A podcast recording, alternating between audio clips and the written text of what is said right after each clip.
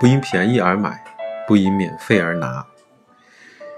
定价5000日元的商品，只要2000日元就能买到，会让人觉得自己赚到了3000。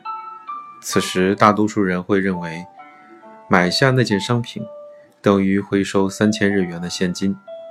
不过，东西买回家后放在家里，就会产生占据空间的费用吧。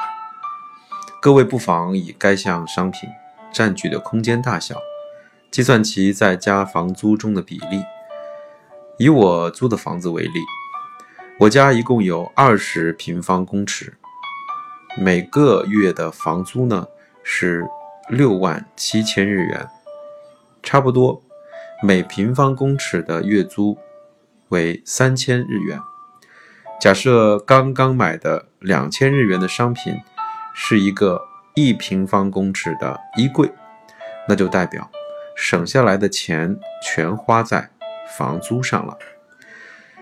这就是因为便宜而买所产生的风险。因免费而拿的行为也充满风险。当你拥有某样东西，内心就会忍不住挂念，占用脑中的记忆体，还要花时间与心力管理维护。